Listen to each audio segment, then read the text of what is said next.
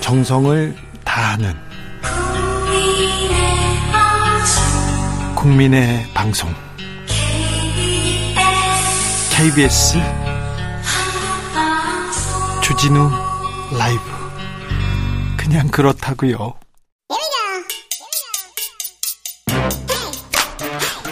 뉴스를 향한 진지한 고민 기자들의 수다.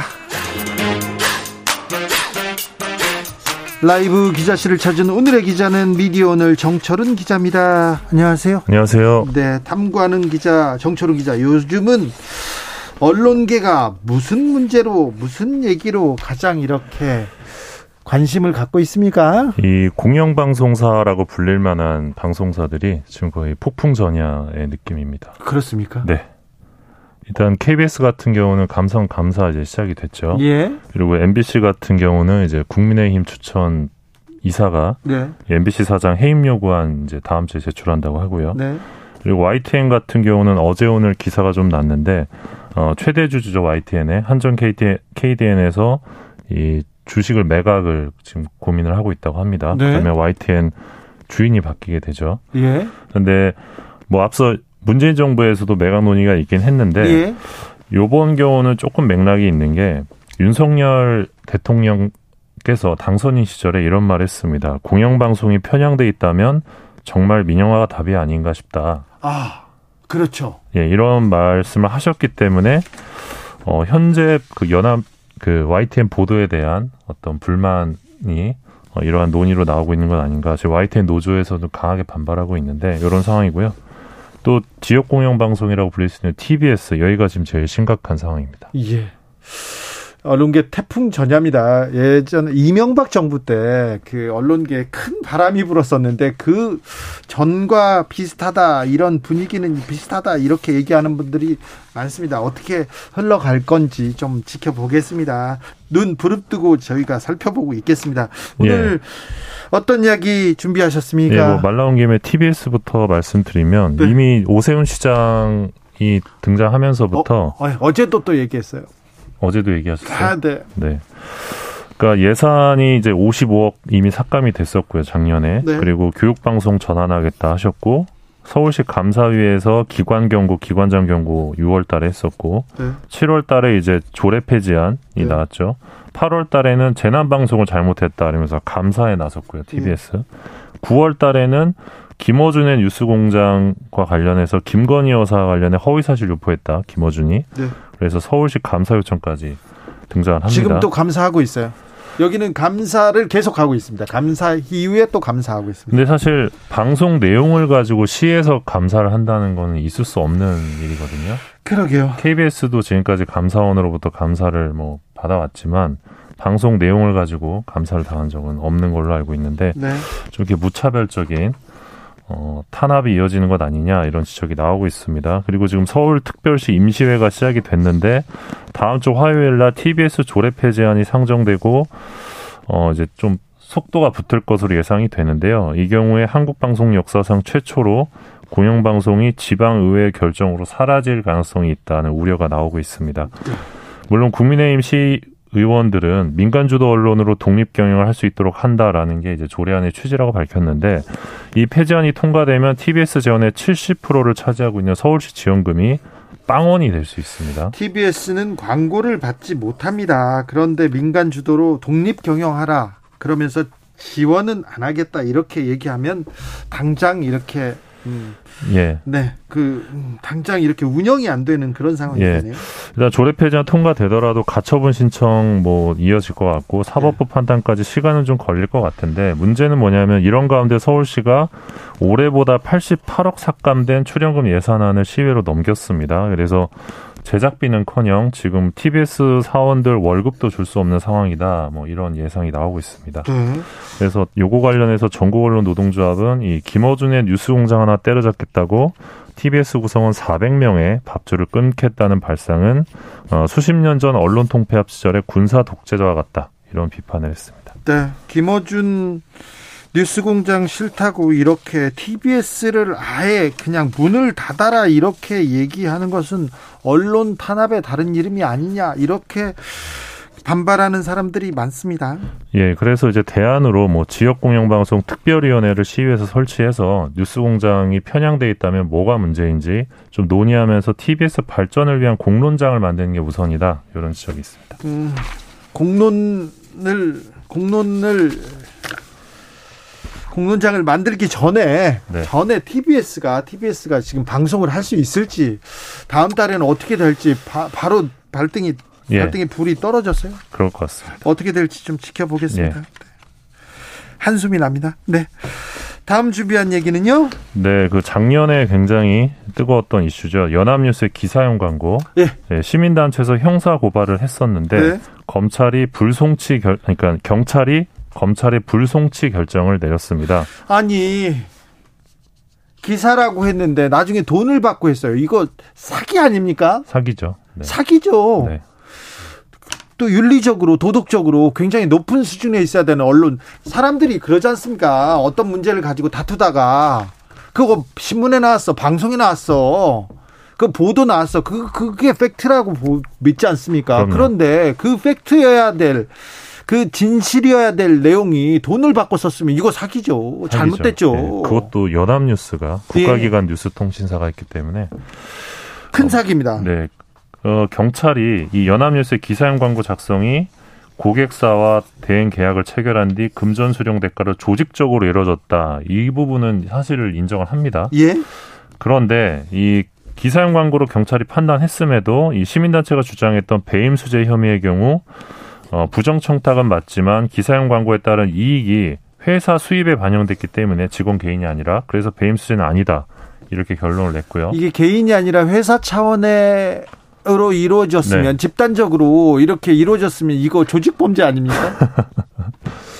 그러니까 예 일반 시민들이 보기엔 그럴 수 있는데 네. 그리고 이제 회사에 대한 업무 방해 역시 회사 차원에서 이뤄진 사업이기에 성립하지 않는다는 게 경찰의 판단이고요. 네. 또 포털에 대한 업무 방해 사기 혐의 이 부분은 네이버와 카카오 양대 포털사가 경찰에 진술을 하지 않은 점에 영향을 미쳤습니다. 그러니까 연합뉴스가 기사가 아닌 광고를 포털에 송출해서 포털의 업무를 방해했다. 이게 사실 주요한 요지인데 경찰의 입장은 포털이 본건과 관련된 일체의 진술을 거부했다는 겁니다. 그 결과 포털의 업무 방해를 단정할 증거가 없다. 이게 결론입니다. 피해자가 진술하지 않았기 때문에 피해 본 것을 뭐 단정할 수 없다. 그래서 맞습니다. 혐의를 묻지 않는다. 예, 포털에 대한 사기 혐의 역시 진술이 없어 단정하기 어렵다고 했는데 왜 도대체 피해자인 포털이 나서지 않았는지 의문입니다. 국가 기관 통신망입니다. 연합뉴스에는 세금도 많이 들어가죠. 해마다. 그런데 이건 좀 잘못한 것 같아요. 이건 너무한 것 같아요. 이제 기사형 광고 이런 거 안 하죠? 하겠죠 지금도. 지금도요? 아니 이렇게 경찰에서도 뭐 검찰에 넘기지도 못하는데 하겠죠. 걸리면 뭐 걸리는 거고 걸리지 않게끔 열심히 돈을 벌고 계시겠죠. 네. 아니요, 이건 기, 윤리적으로 도덕적으로 절대 안 됩니다. 돈을 받고 기사를 쓰는 거지 않습니까? 네. 돈을 받고 기사를 쓰지 않습니까? 그럼 기자는 구속될 수도 있어요. 맞습니다.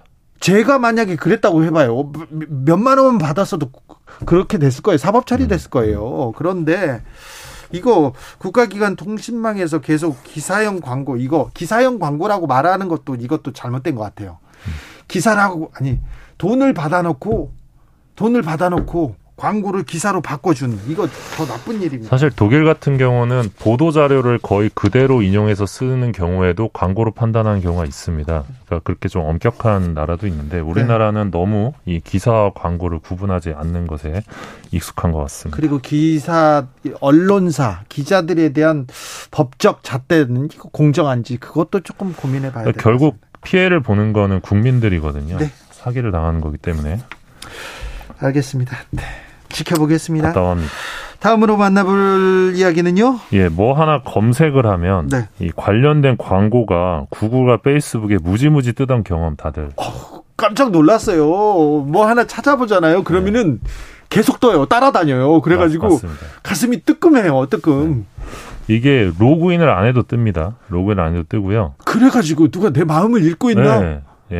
그러니까 저도 이제 뭐 최근에 레고에 빠져서 레고 하나 검색하면 네. 그 레고가 계속 저를 따라다닙니다. 레고를 사고 그래. 아니 그 네. 네, 아직도 사고 있어요. 예, 아, 예. 애가 셋이어서 네. 네, 여러모로 쓰고 아, 있는데. 그렇군요. 어, 근데 이용자 동의를 받지 않고 개인 정보를 수집해 온 겁니다. 이게 대부분. 그렇죠. 어. 그래서 최근에 이 개인정보 보호 위원회가 역대 최대 규모 과징금을 때립니다. 예. 예. 어, 천억인데 네. 구글에는 692억, 메타에는 308억 과징금입니다. 음. 근데 저는 사실 굉장히 보수적으로 때린 거라고 보고 더 그렇죠. 때려야 된다고 봅니다. 미국에서 같으면 최소 한 100배 정도 더 나올 수도 있어요. 예, 물론 이게 그 우리나라 개인정보 보호위원회가 내린 최초의 이 네. 맞춤형 광고 개인정보 수집에 따른 최초의 제재여서 예. 의미는 있고 또 이상한 변호사 우영우 안 보셨죠? 안 봤습니다. 그 저는 이상한 변호사 우병우만 관심 있습니다. 네. 아, 요즘 우영우를 보셔야 대화가 되는데 이 네. 우영우 편에도 이 개인정보 관련된 법적 공방이 소재로 나와가지고 그래요? 되게 익숙한 사례입니다.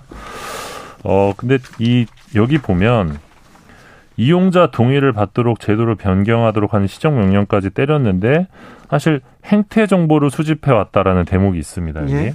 근데 이 행태 정보가 중요한데 웹사이트랑 앱, 그러니까 구글이나 페이스북이 아닌 다른 사이트들 뭐, 뭐 옥션부터 해서 여러 사이트들이 있을 텐데 이런 바- 그 사이트의 방문 사용 이력, 구매, 검색 이력이 모두 다 들어가는 겁니다. 구글이나 페이스북에. 그러니까요. 그러니까요. 제가 이 사이트에서 찾아봤는데 다른 사이트에 떠요. 다른 기사를 쓰려고 뭐 기사를 보려고 갔는데 거기 옆에 떠 있어요. 그 네. 신발이. 예, 이게 전혀 동의 없이 이루어졌다는 게 큰 문제인데, 네.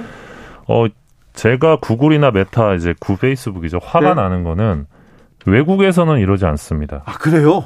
그러니까 유럽 이용자가 만약에 회원으로 가입할 때는 행태정보 수집 맞춤형 광고, 개인정보 보호 설정을 이용자가 선택하도록 단계별로 구분해서 동의를 받거든요. 네. 근데 우리나라는 그런 절차가 없는 겁니다, 사실상. 그러니까 차별을 하고 있는 건데 또 우리나라 국민들이 이런 거 되게 좀 민감하지 않습니까? 그렇죠. 그리고 구글 같은 경우는 얘네들 좀 웃긴데 그 머독이 소유하고 있는 뉴스코프가 좀 유명하죠. 네, 폭스. 영향력이 세기로. 네. 예, 호주에 있는 뉴스코프 언론사에 구글이 뉴스 사용료를 지급을 합니다. 그래요. 예. 뉴스코프에는 지급을 하는데 우리한테는 안 주고. 네. 우리한테는 안 줍니다. 이런 식으로 계속 역차별들이 있는데 이건 사실 무시당한다는 말 외에는 표현할 길이 없는데 이건 좀 화를 내야 될 것 같습니다. 예, 그래서 저는 사실 천억보다 더 때렸어야 된다고 보는데 그렇죠. 부분이 좀 아쉽고 미국에서 이런 일이 있었으면 수조원 나왔습니다. 예. 그래서 사실 그 우리가 뭘 주문하는지 뭘 검색하는지를 다 알게 되면 그러니까 어떻게 보면 우리들의 욕망을 이 거대 플랫폼들이 만들어 나가는 것일 수도 있거든요. 그걸 또 기업에 팔겠죠. 예, 맞습니다. 그걸 기업에 팔아서 구글은 가장 비싼 값으로 광고료를 받는 겁니다. 네.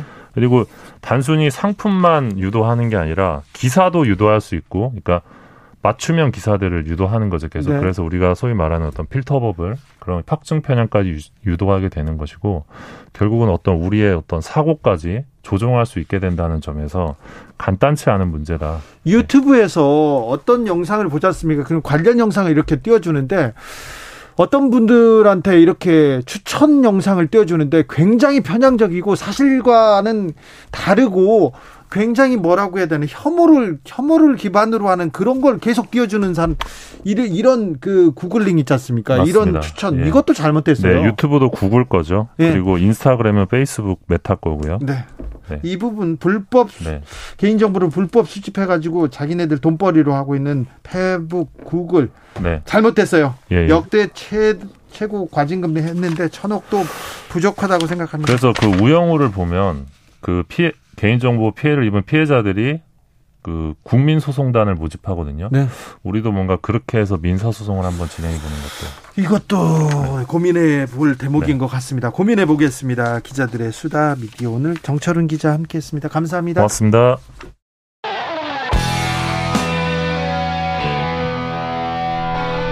스치기만 해도 똑똑해진다. 드라이브 스루 시사 주진우 라이브.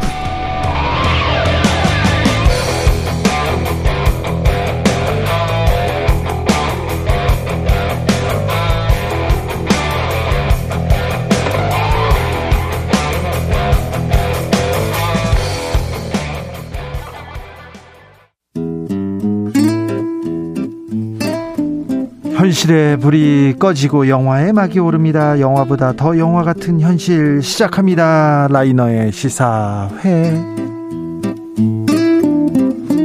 영화 전문 유튜버 라이너 어서 오세요. 네, 안녕하세요. 오늘은 어떤 얘기해 주시겠습니까? 네, 이제 문자 그대로 가을이 왔습니다. 가을이에요. 네. 네, 바람이 선선해지고 단풍에 물이 들고 있고요. 하늘은 그렇게 또 예쁩니다. 네, 여름이 되게 힘들었잖아요. 갑작스런 집중호우도 있었고 네. 어, 태풍도 있었고요. 예. 이제는 좀 마음이 풍요로운 계절에 들어왔습니다. 들어왔는데 영빈관 진다. 그래서 오늘은 그런 여- 여러 사회적 이슈로 이제 지치셨어요. 청취자분들을 위해서 네.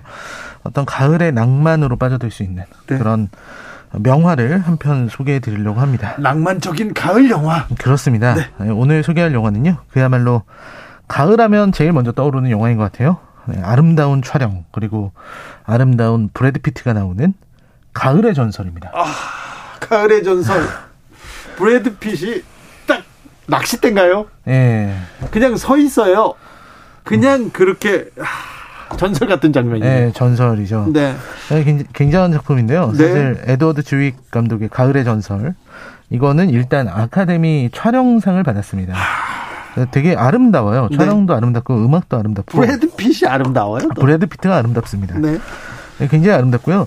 브래드 피트의 초창기 최고 영화라고 할 수 있을 것 같습니다. 예. 물론 이제 흐르는 강물처럼에서도 어, 브래드 피트가 굉장히 아름다웠지만 예, 네. 여기서는 거의 이제 물이 올랐다. 네. 라고 할 수 있는 상황이죠.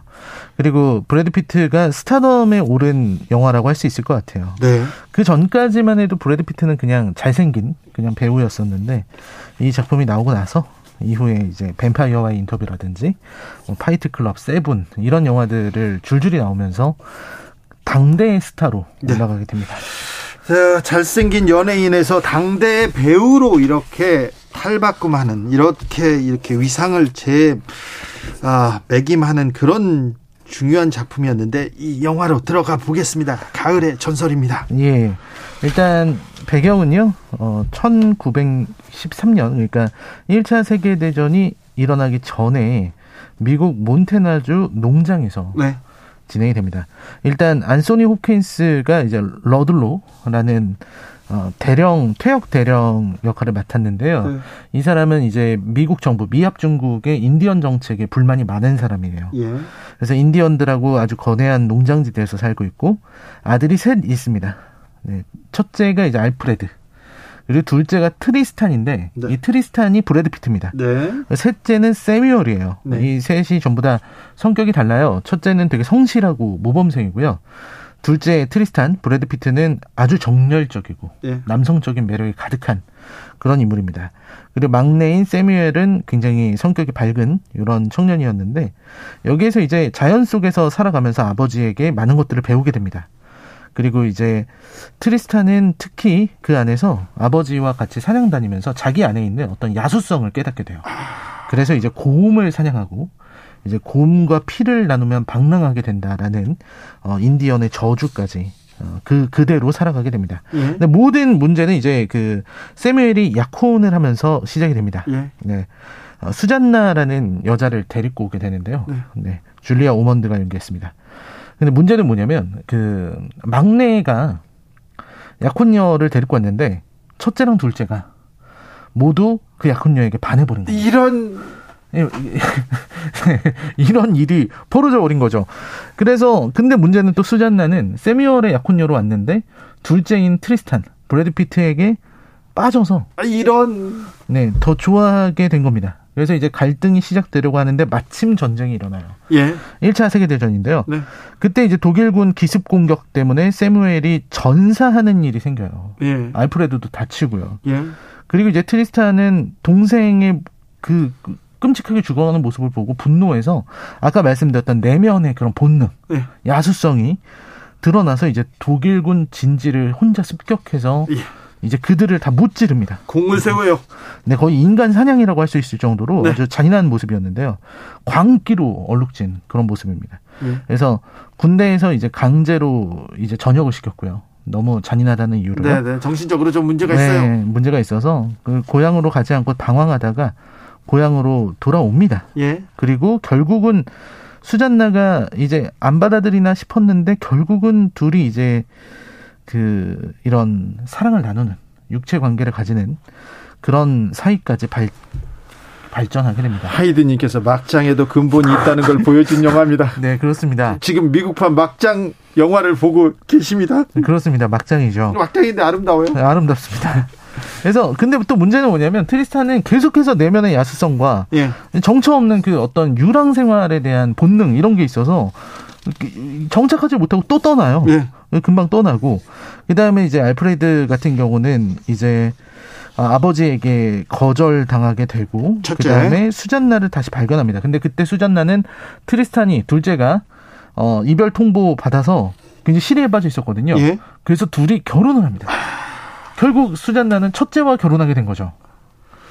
자, 셋째의 애인으로, 셋째의 부인으로 왔다가 둘째와 사랑에 사랑하다가. 빠지고 첫째와 결혼한다. 네, 그렇습니다.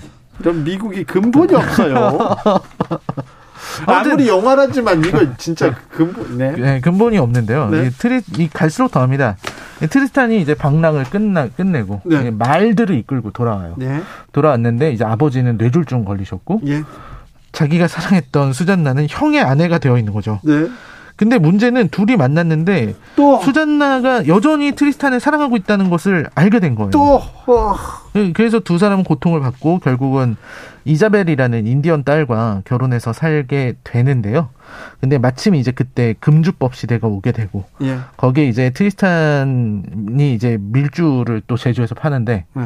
거기서 이제 보안관이랑 이런 싸움이 벌어지다가 아내 이자벨이 총에 맞아 죽습니다. 아이고. 그리고 장례식에 트리스탄이 왔는데 그 아, 가- 감옥에서 트리스탄이 트리스탄이 감옥에 있을 때 수잔나가 와서 그러니까 이제 형수가 되겠죠. 예. 형수가 와서 그 트리스탄을 보고 여전히 나는 트리스탄을 사랑하는구나. 예. 그 사실에 절망해서 자살을 합니다. 네, 스토리가 갈수록 점입가경인데요. 김치 싸대기만 없지 이거 이거 진짜 너무하네요. 음, 그렇습니다. 네. 그런데 아름다워요. 네, 그래서 아름답습니다. 네. 그래서 결국은 트리스탄은 그래도 어쨌든 알프 큰형인 알프레드는 그 수잔나의 사랑을 인정하기로 했고요. 네. 그래서 두 사- 결국 이제 극적인 도움을 받아서 어, 모든 사건을 해결하게 되고 형하고 앙금을 풀고요. 네. 그리고 아버지하고도 알프레 원래 큰 아들이랑 안 친했거든요. 인디언 문제 때문에 네. 어, 화해하고요. 그리고 또 이제 트리스탄은 방랑을 합니다. 그래서 오래오래 방랑을 하게 돼요. 자기 아이들은 형한테 맡기고 본인은 방랑을 하다가 이제 누- 어떻게 죽었는지 내레이션으로 나옵니다. 어떤 생을 살았고 무덤이 어디 있는지 밝혀지지 않는다. 그는 야생에서 살았고 그리고 어느 숲에서 곰과 대결을 벌이다가 자연으로 돌아갔다고 합니다. 곰과 대결을 하다 자연으로 자연으로 돌아왔습니다. 조성빈님이 제목만 보고 선택한다면 이해가 어려울 수 있는데요. 살면서 미련이 남거나 상황을 정리하고 싶을 때 생각나서 찾게 되는 영화입니다. 보고 나면 복잡한 마음이 정리되는 느낌 받습니다. 어, 네. 그런 영화들이 가끔 있죠. 아, 그렇습니까? 네. 자, 이 가을에 가을 영화로 네. 라이너가 가을의 전설을 추천하는 이유는 뭘까요? 이 사실 가을의 전설이라고 하는데 이게 오역이라는 의견도 있죠. 예. 왜냐면 폴이라는 게 이제 몰락이니까 네. 이 전설의 몰락 이렇게 표현하는 게 좋다는 의견들도 있거든요. 근데 한국 사람들이 좋아하기 이름은 또 잘 지었어요. 음, 네. 그렇습니다. 가을의 전설. 예. 어, 이 영화를 추천하는 이유는 사실은 가을이기 때문입니다. 예. 가을에 이제 가을의 전설을 본다는 게 의미가 있죠. 사실 가을이 되면은 이렇게 날씨가 선선해지기 때문에 사람들의 마음도 좀 어, 뭉클해지거든요. 그럴 때 왜, 왜 그럴까요? 그- 그런 것 같아요. 저도 이 날씨 때문인 것 같아요. 그럴까요? 네, 저도 이제 날씨가 차가워지고 네. 겨울에 차가운 공기를 이렇게 들이마시면 네. 예, 마음이 굉장히 울적해지고 외로워지고 뭔가 뭉클해지는 그런 느낌을 받습니다. 네. 그런 그럴 때 이제 뭔가 추억에 잠길 수 있는 네. 이런 영화를 보는 것이 좋을 것 같다는 생각이 들고요. 네. 그리고 저는 제가 시사회를 쭉 진행했지만 요즘처럼 갑갑하게 느껴지는 적도 없는 것 같아요. 그렇죠. 정치 시사로 세상을 본다면 굉장히 좀 암울합니다. 네. 그리고 더 희망이 보이지 않기 때문에 더 어두워질 수밖에 없어요. 예, 굉장히 많은 이슈를 영화로 풀어냈는데 요즘은 참 답답하다는 생각이 들어서 네. 이럴 때는 그냥 예전 영화를 꺼내서 네. 이런 골치 아픈 현실을 잠시 잊고 추억에 젖어 보는 게 좋지 않을까 싶습니다. 네. 가을의 전설뿐만 아니라 이 좋은 계절에 이 마음의 양식이 될 작품을 찾아보시는 것도 좋겠습니다. 아 그렇습니다. 가을 원래 제목은 4이었으니까 이게 가을이기도 하고 떨어진다 학장 뭐 이렇게 얘기할 수도 있는데 가을의 전설 아 라이너가 또 추천하니까 막 보고 싶습니다. 네 네. 기대가 됩니다. 감사합니다. 네 시사회 오늘의 작품은 가을의 전설이었습니다. 라이너 감사합니다. 네, 감사합니다. 아하님께서 가을 들판 풍경이 눈에 선한 영화였어요. 가을 너무 멋있는 아름다운 광경이 이렇게 흘러갑니다. 윤서정님 배경음악도 훌륭하죠. 김미경님 가을의 전설 OST 듣고 싶어요. 그래요? 정치자가 듣고 싶다면 저희는 틉니다. 저희는 정치자가 하라는 대로 합니다. 그런 방송입니다. 영화 가을의 전설의 OST 제임스 호너의 The Lord Low 들으면서 주진우 라이브 여기서 인사드리겠습니다. 어우, 가슴 파도가 밀려오네요. 가을 바람이 불어옵니다. 오늘 돌발 퀴즈의 정답은 1번 수리남이었습니다. 수리남이었습니다. 저는 내일 오후 5시 5분 주진우 라이브 스페셜로 돌아오겠습니다. 지금까지 주진우였습니다.